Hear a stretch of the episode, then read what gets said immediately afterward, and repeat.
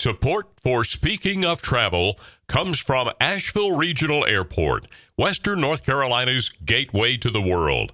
Your safety when traveling to and from Asheville is and always will be our top priority. Visit flyavl.com for all your current travel information. Prestige Subaru, offering a variety of new and pre owned all wheel drive Subarus. Built with the zero landfill promise, all waste is recycled or reused, with more at PrestigeSubaru.com. RomanticAsheville.com. Create your perfect vacation in the land of the sky with the region's most popular online travel guide. Plan your next getaway to Asheville and the North Carolina Blue Ridge Mountains by visiting romanticasheville.com. Nest Realty and Realtor Janet Oppenheimer. A senior resource specialist, Janet serves the Asheville, North Carolina area.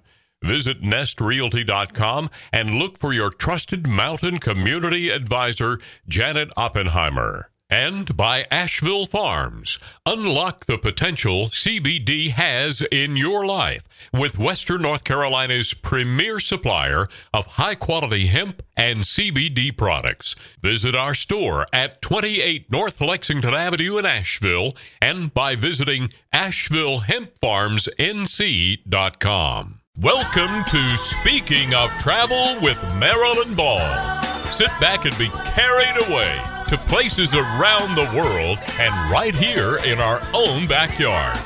No passport required.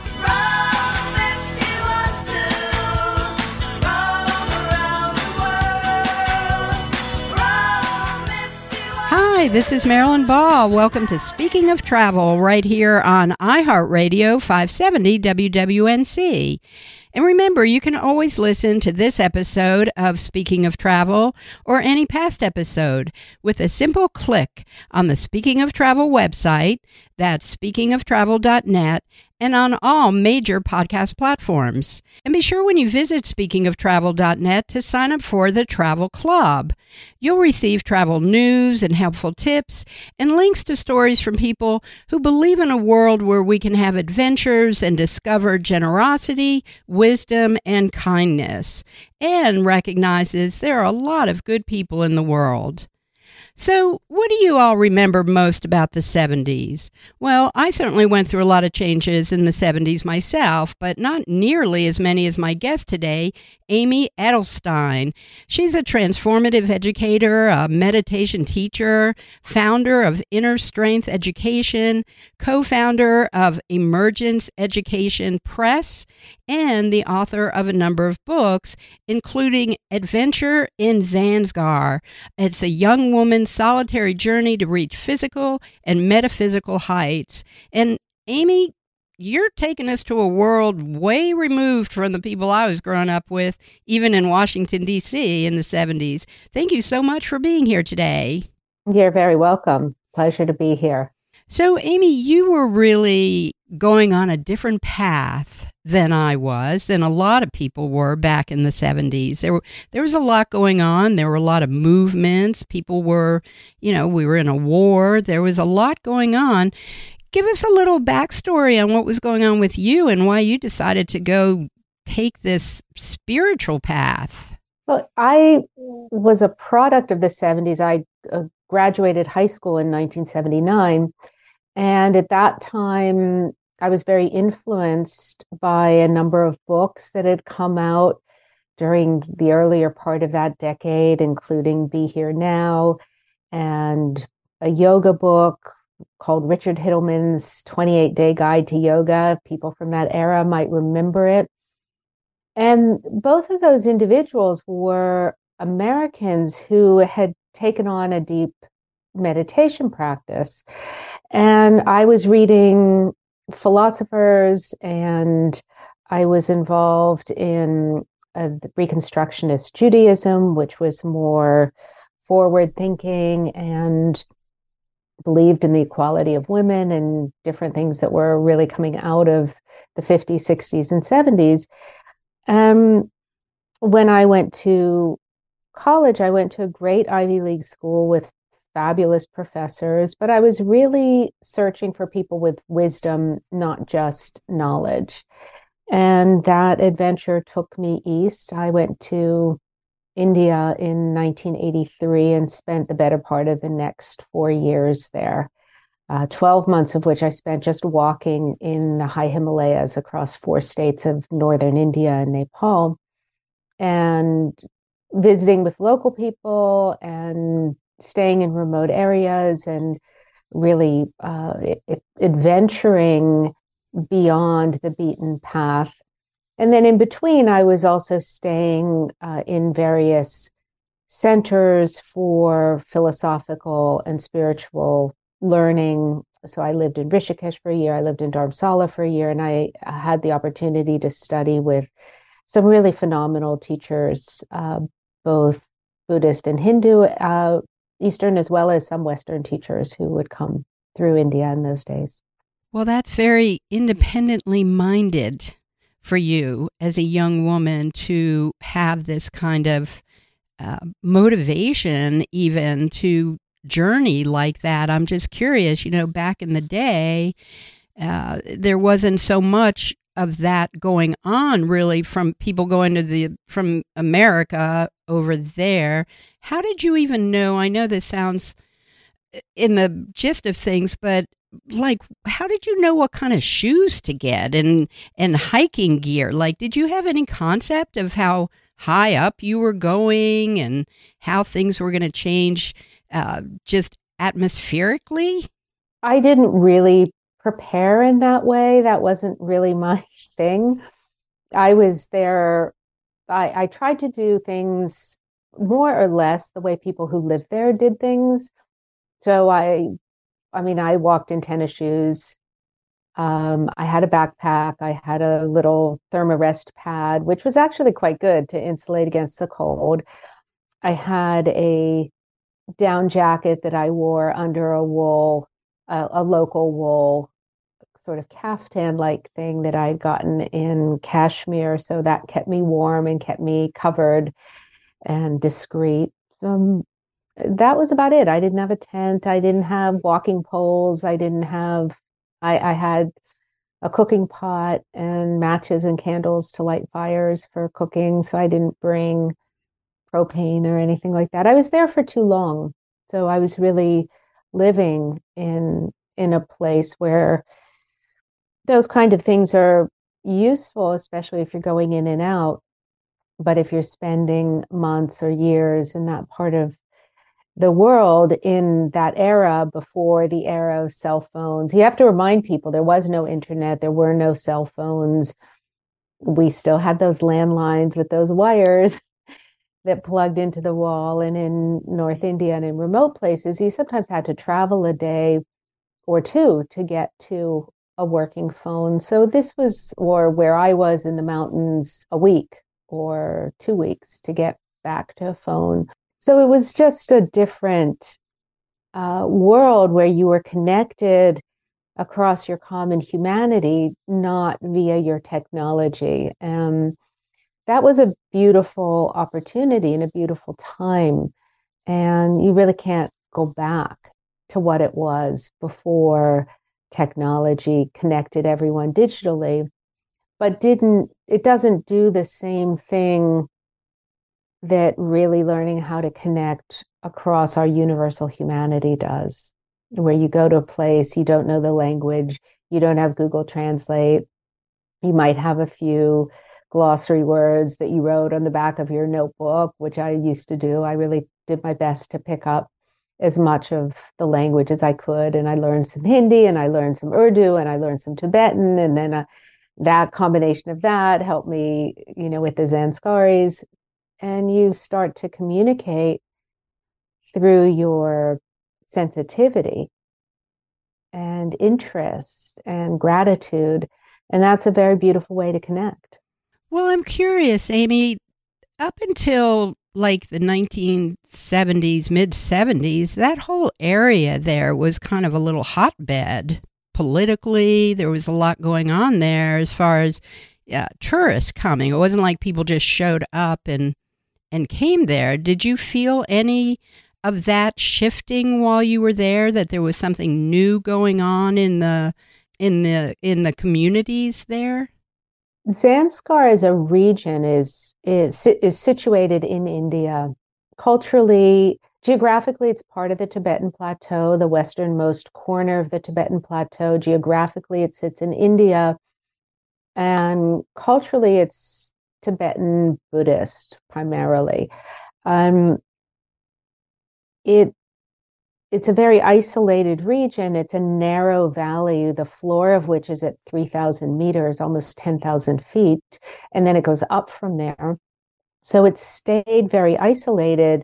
However, it's ringed by it's situated it's it, it's ruled by India politically. On the east is China, Tibet controlled China, uh, Chinese controlled Tibet.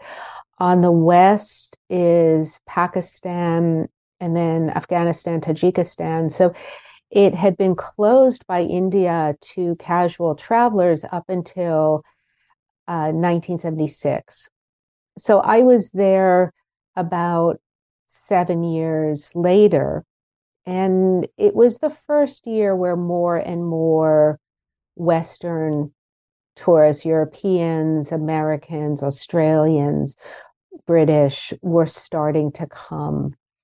I think that year was one of the first times the Sierra Club took a small group through, and it was very remote for them. But generally, it was in the twos and threes. You would see people every Westerners every five, six, seven days, and it would be one person or three people together. It wasn't, it, there weren't floods of tourists coming through. Well, Amy, when we come back, I'd like to talk a little bit about what you found there, what what it was that you were attracted to, and how being there really shifted the way that your life moved, and really get a a little bit more into that. So, again, thank you so much for being my guest here on Speaking of Travel. I'm looking forward to talking more with you. This is Marilyn Ball. You're listening to Speaking of Travel, and I'm here with Amy Edelstein, and we'll be right back.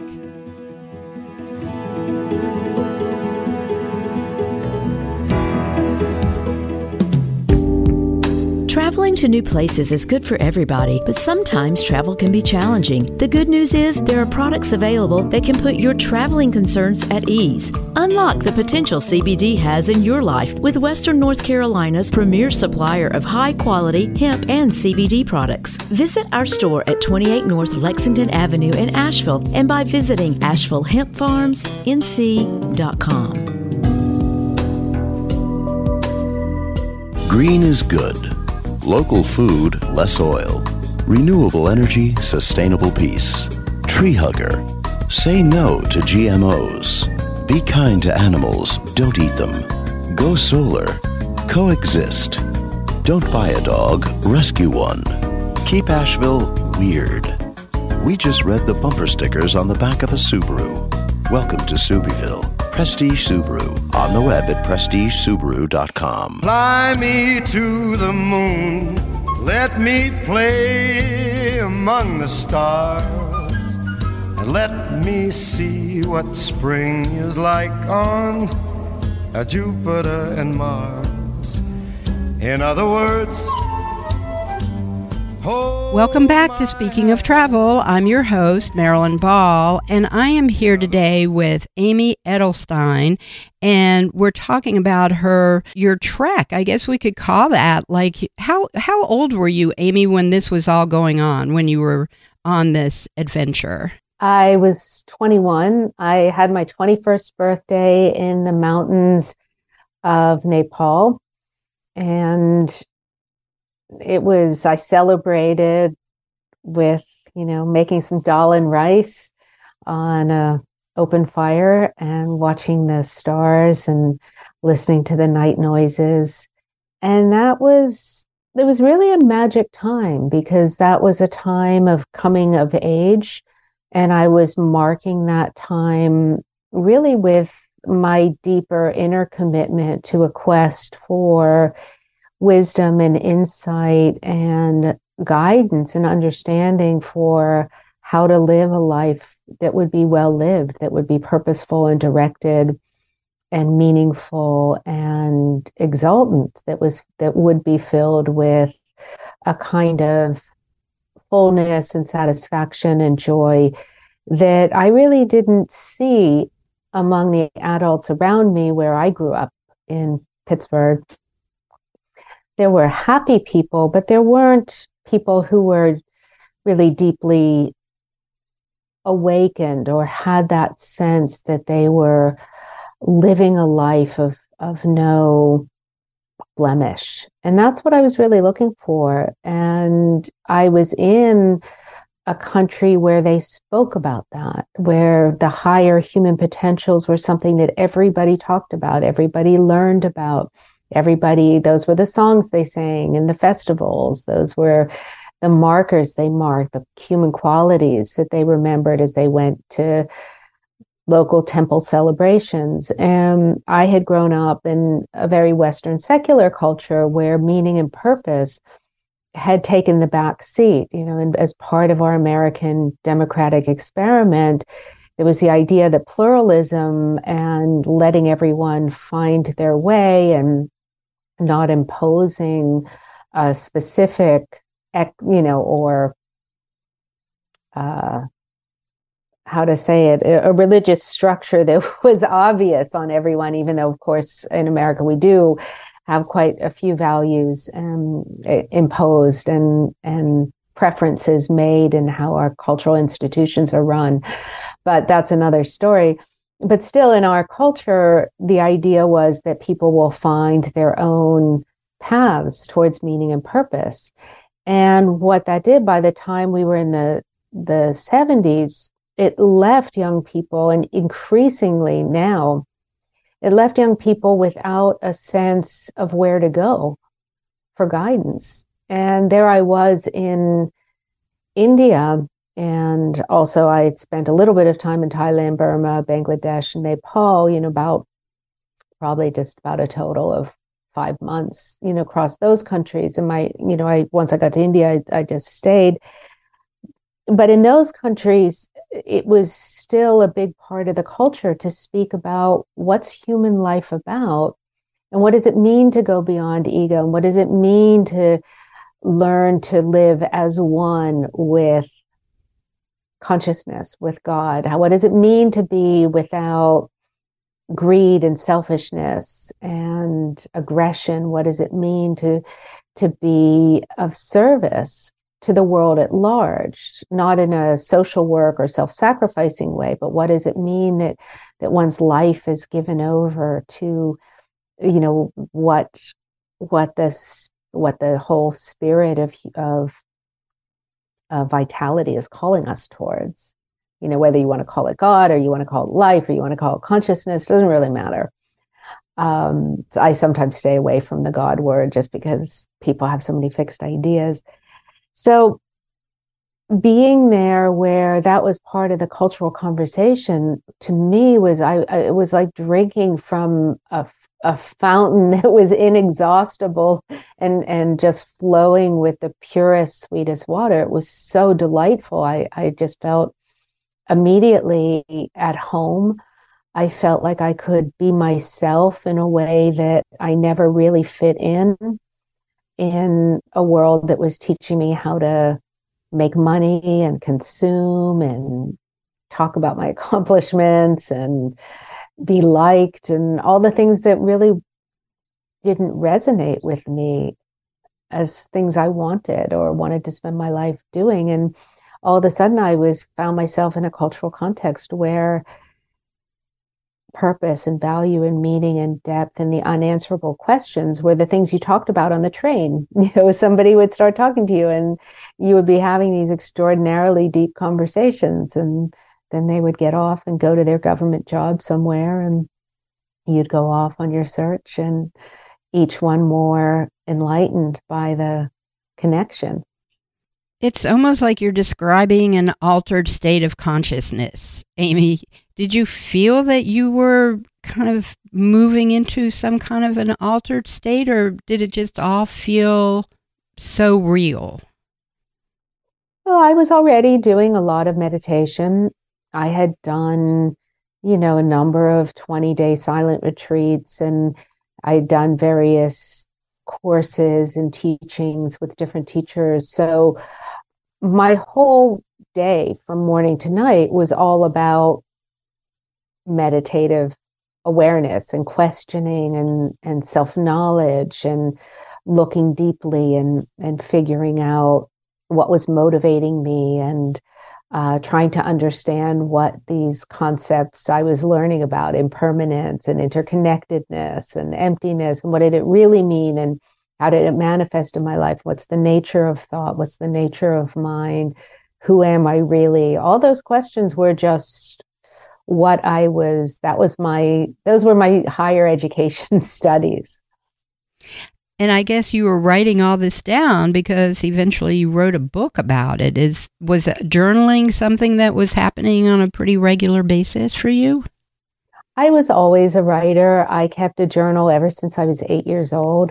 And my COVID project was writing Adventure in Zanskar, which is uh, it's a 2 month journey as part of this longer continuum and and my time there was so touching that when I went to finally write this book, I wrote from my perspective then and and informed by the notes I took.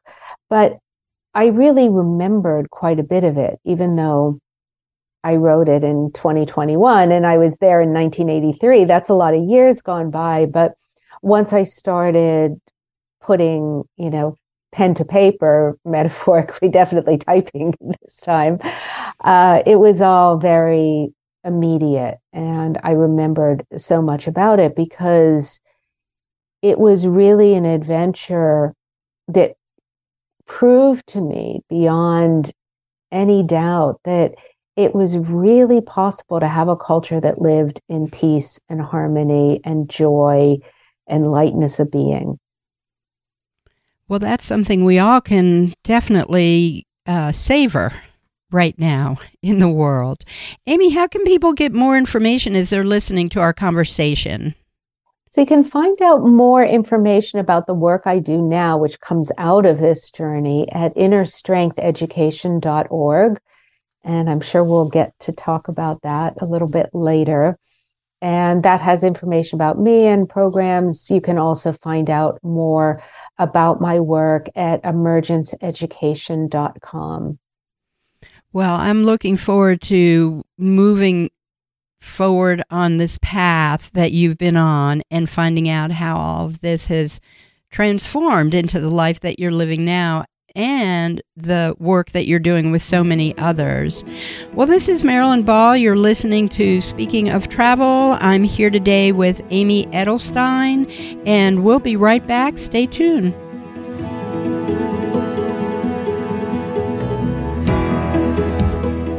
Whether you're traveling to points near or far or traveling on a life journey, every transition is an opportunity regardless of your stage of life. If you, a family member, or a loved one is looking to downsize, retire, or buy or sell a home, contact your trusted mountain community advisor, Janet Oppenheimer from Nest Realty in Asheville. As a senior real estate specialist, Janet will help and guide you through any life transition one step at a time. Contact Janet at nestrealty.com today, helping you find that perfect home to fit your next journey. Nest Realty. This is Tina Kinsey with Asheville Regional Airport, and I have a travel tip for you. Let's talk about Real ID. What is it? And what is the new deadline? 2023 is now the year to make sure you get your Real ID. And the new deadline is May 3rd, 2023. The Department of Homeland Security is requiring all domestic air travelers to have a specific kind of driver's license for air travel, and this is called a Real ID. It's easy to get. In North Carolina, you just visit a Division of Motor Vehicles driver license office and bring the necessary documents with you. You can go online and find all of that information at the NC DMV. Then you pay a small fee and you will receive your new Real ID driver license in the mail within just a few weeks. A North Carolina Real ID includes a star emblem in the upper right corner of the license. That's how you know that that is a real ID. And the TSA will begin requiring the real ID at security checkpoints in May of 2023. So don't delay. Visit the DMV as soon as you can. Of note, if you have a passport, this can also be used as your identification to go through airport security in lieu of a real ID.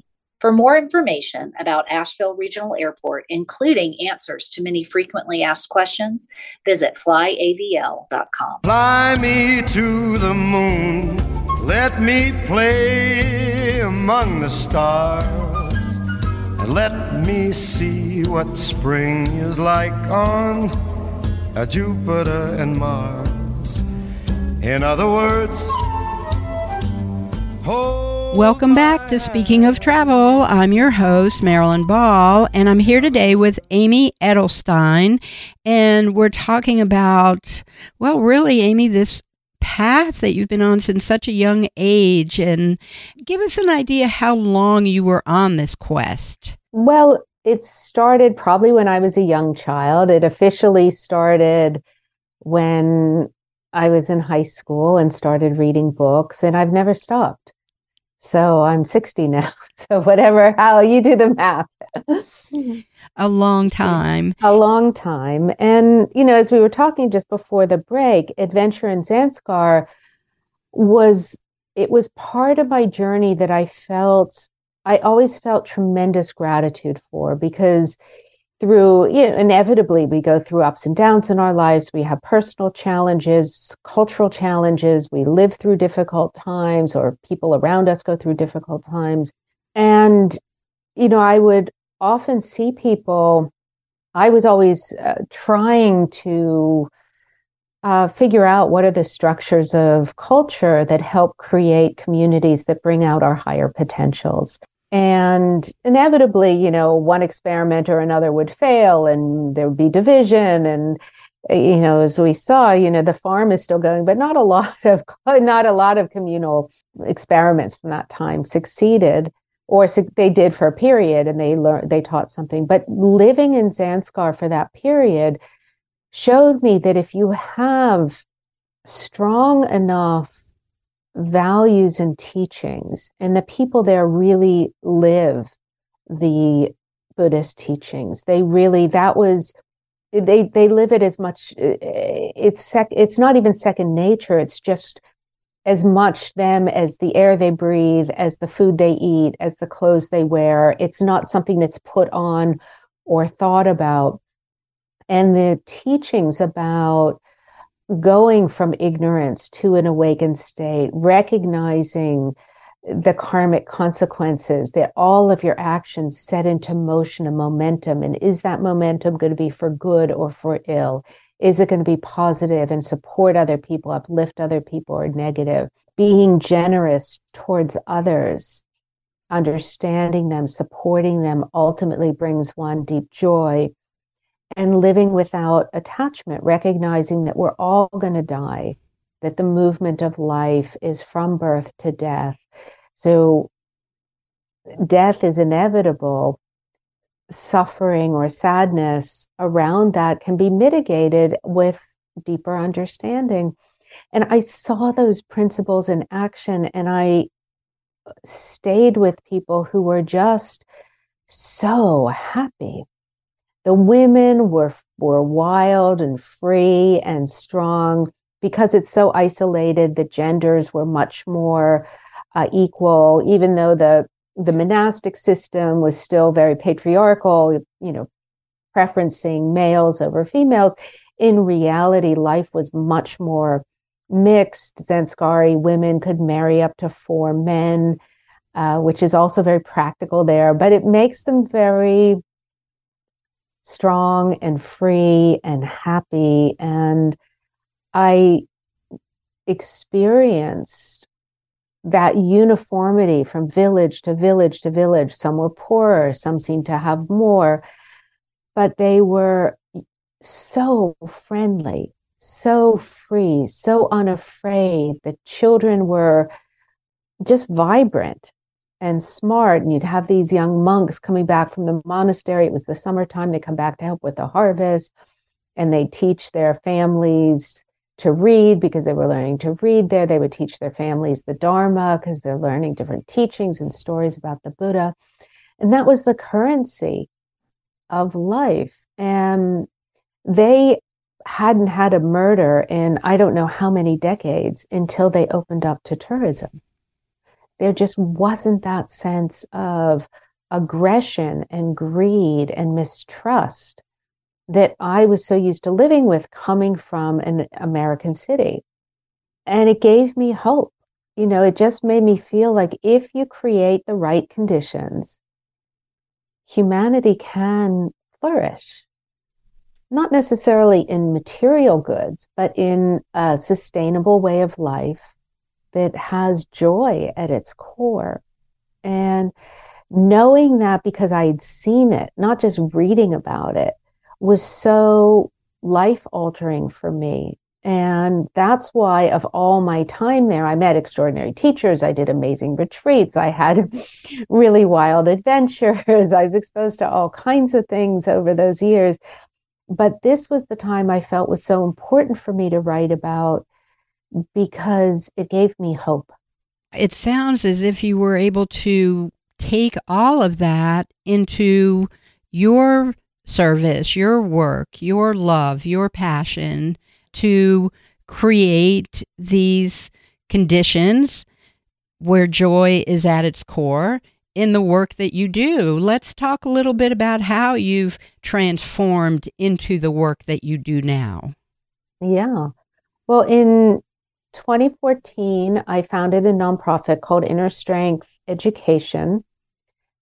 And I wrote a curriculum that took the best of my 35 years at that point of uh, inner work and translated it into a program that would be meaningful and transformative for teenagers in Philadelphia.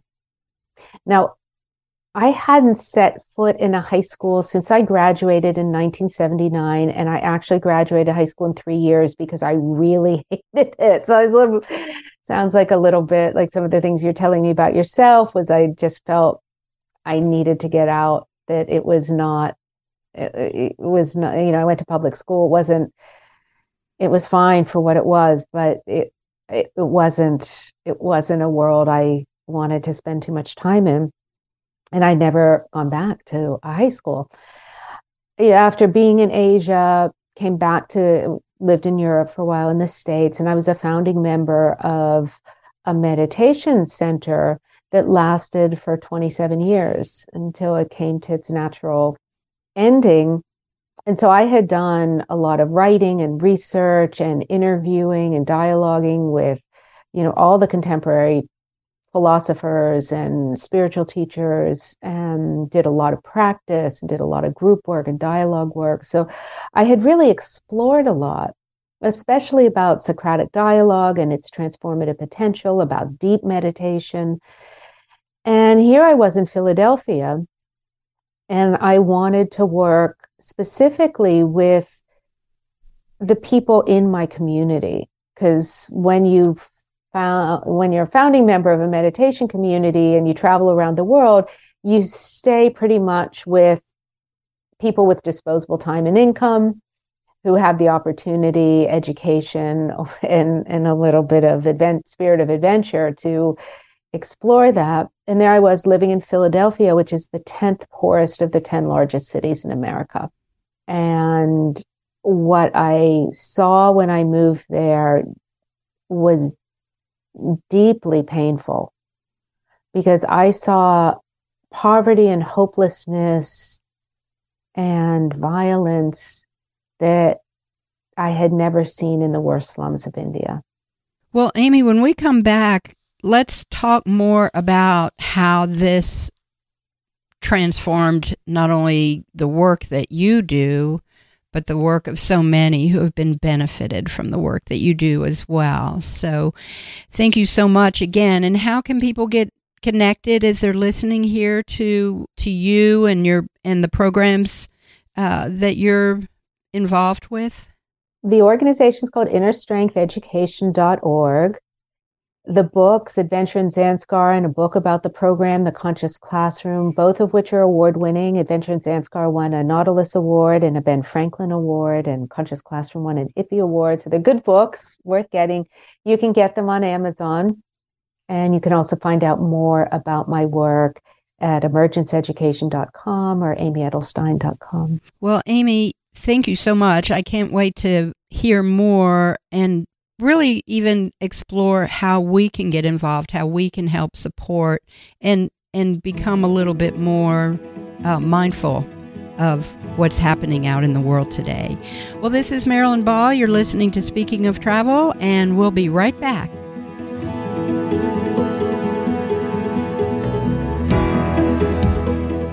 Why not make the most of the beautiful winter season and plan your next vacation or staycation to Asheville and the North Carolina Blue Ridge Mountains? Create your perfect winter wonderland adventure in the land of the sky with the region's most popular online travel guide.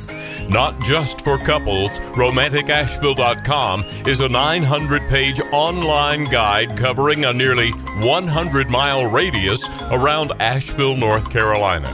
There are so many special places and awe inspiring vistas around nearly every corner, and this is the perfect time to create safe and memorable adventures across Western North Carolina. Visit romanticasheville.com today.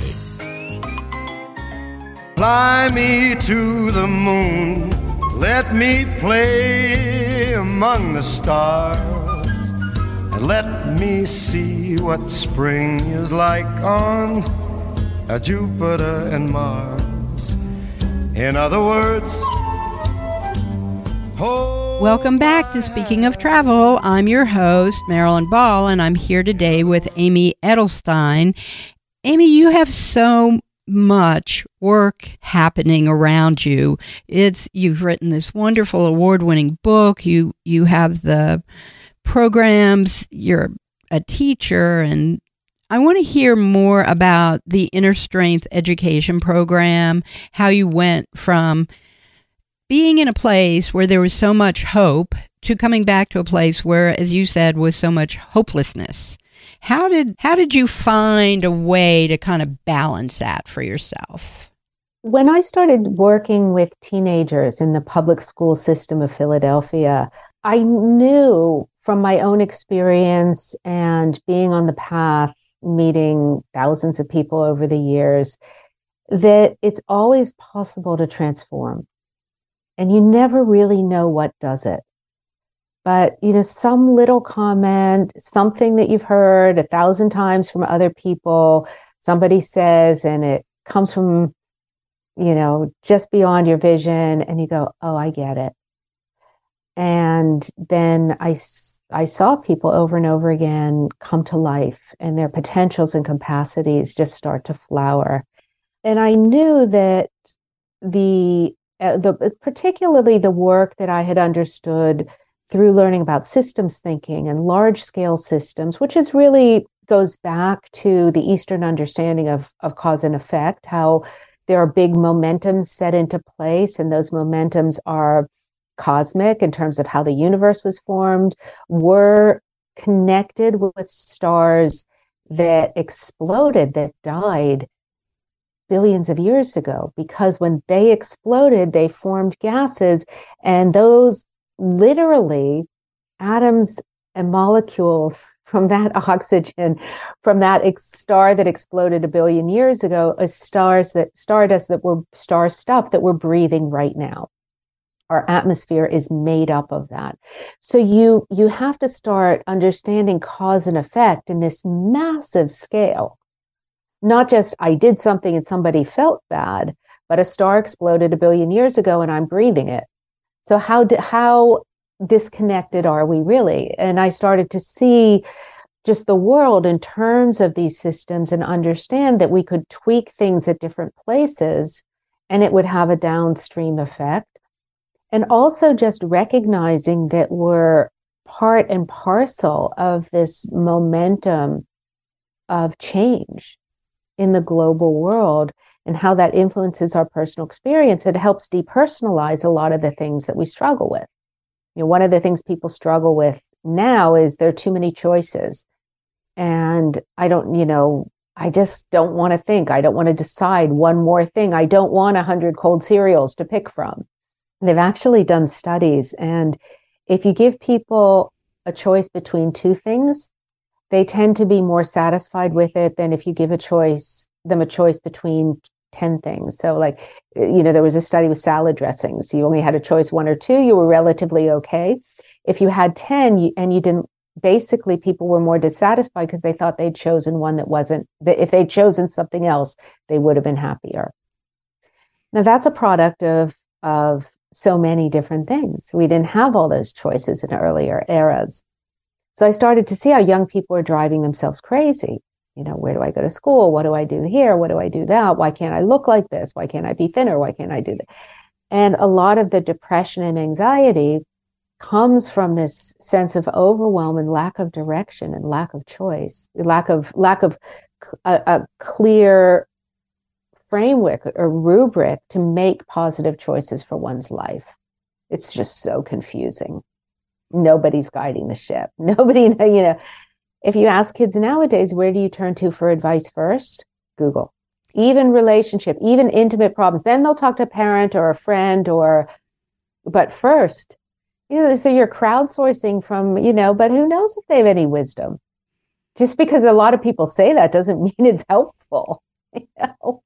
I've learned not to trust Yelp reviews for restaurants because my tastes aren't the same as everybody else's no, Joe's Pizza is not really like my fave. So anyway, what I did coming out of uh, you know many years of studying ancient philosophies, contemporary philosophies, science, culture, politics, and really looking at how the world works, I, I came up with a curriculum that uses the best of evidence based mindfulness practices and teaches compassion for self and other, teaches students a very simple understanding of culture change, how the world's gotten more complicated, how that's a positive. We have self expression, we have more opportunity to express ourselves in a way that we feel is authentic to ourselves, less restriction, but less social support. And we also talk about the 300 million year evolutionary development of the brain and the period of the adolescent brain. So, giving teenagers at that formative time of life a lot of different avenues. So, it's not just sit and be calm or sit and watch your mind or sit and learn how to de-stress but it's it's a it's a it's a full exploratory system so that students learn compassion building they learn social emotional skills and they learn how to explore open ended questions that they're rarely asked these days. Who am I? How shall I live? Not what the right answer is, but how do I think about these things in a way that makes sense? We're 20,000 students later. So this is not a one touch thing. This is once a week for 12 weeks in school as part of your curriculum, 20,000 kids. Well, someday there's going to be 40,000 and 60,000 and 100,000, and we're going to see the change that is possible that you're helping to create from the journey that you've been on. What a gift! What a calling! What a service! It must be so just looking back on your life, being able to say, wow, this led to this and here and here and here and and now a movement even where we're able to make all of that come closer to being what you witnessed yourself all those years ago.